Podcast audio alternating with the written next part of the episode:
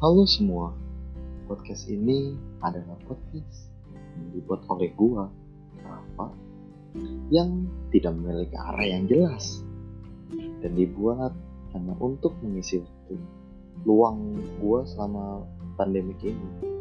Dan ya, selamat mendengarkan. Sekian dan